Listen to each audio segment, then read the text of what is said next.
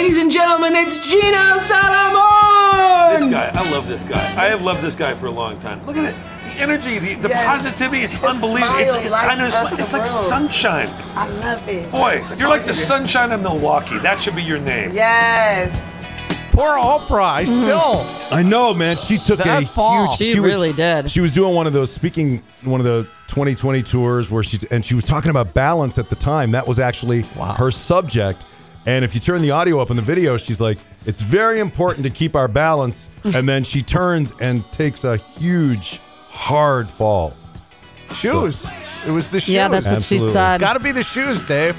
So on the red carpet, and I know you just got back from, um, were they, were they high fiving? Were they fist bumping? Coronavirus? Any problems? I was in Memphis doing the red carpet for the movie The Banker, and uh, Anthony Mackie would not shake anyone's hand. He would only fist bump.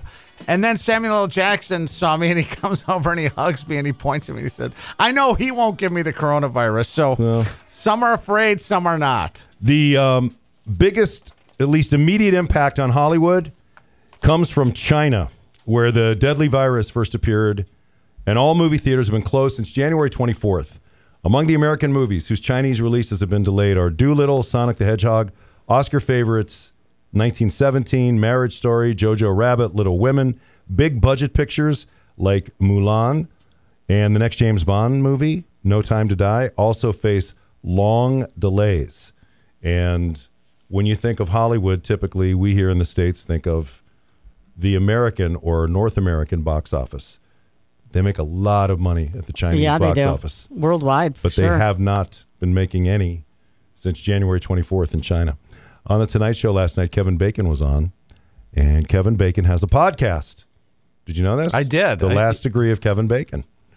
He said people assume he's interviewing people, but he said, and he admits this to Jimmy, he's way too self absorbed to interview anybody. The thing about this podcast is that people kind of assume, because everybody's got a podcast now, that it's me either uh, doing interviews, which I could never do. I could never do what you do because I'm way too self involved to actually sit there and pretend that I'm interested in anything that anybody else is saying. and I really do. When I see you speaking to me right now, I really do admire you for Oh, being, come on. making it look like you actually care. I do. yeah. And, and, and no, but he's good, right? Thank you. I appreciate that.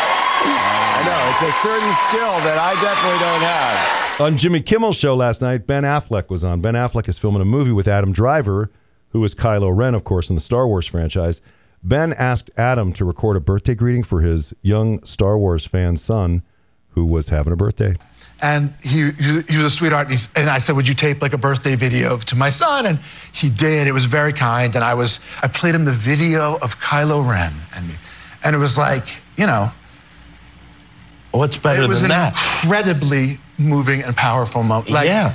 Adam made me a hero to my kids. Oh. and I will never. Ever, How do you ever repay? forget it. How do you repay that?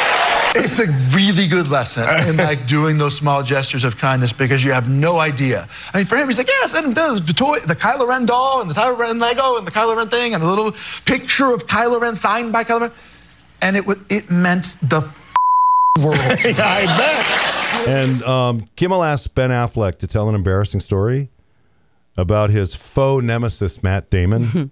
Kimmel's faux nemesis.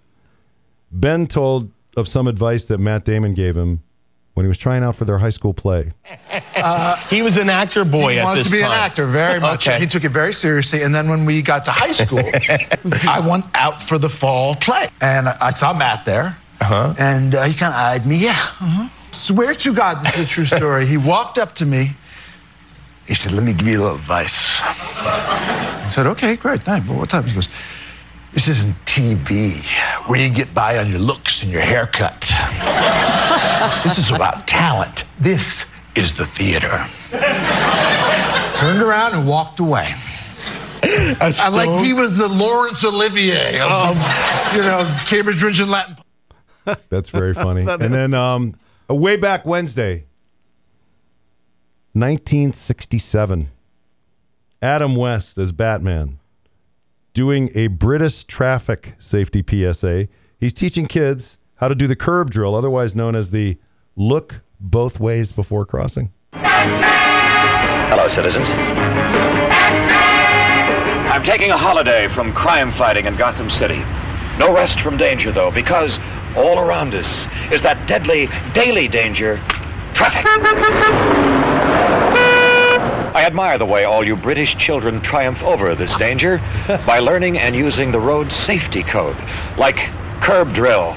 Before crossing the road, you stop at the curb, look right, look left, look right again, and then only if the road is clear, walk quickly across. Be smart, be safe. Always do your curb drill. And if you're uh, in London, look to the right. That's right. Do not Always, forget. always look to the right. And mind the gap. Definitely mind the gap. it's your Hollywood update.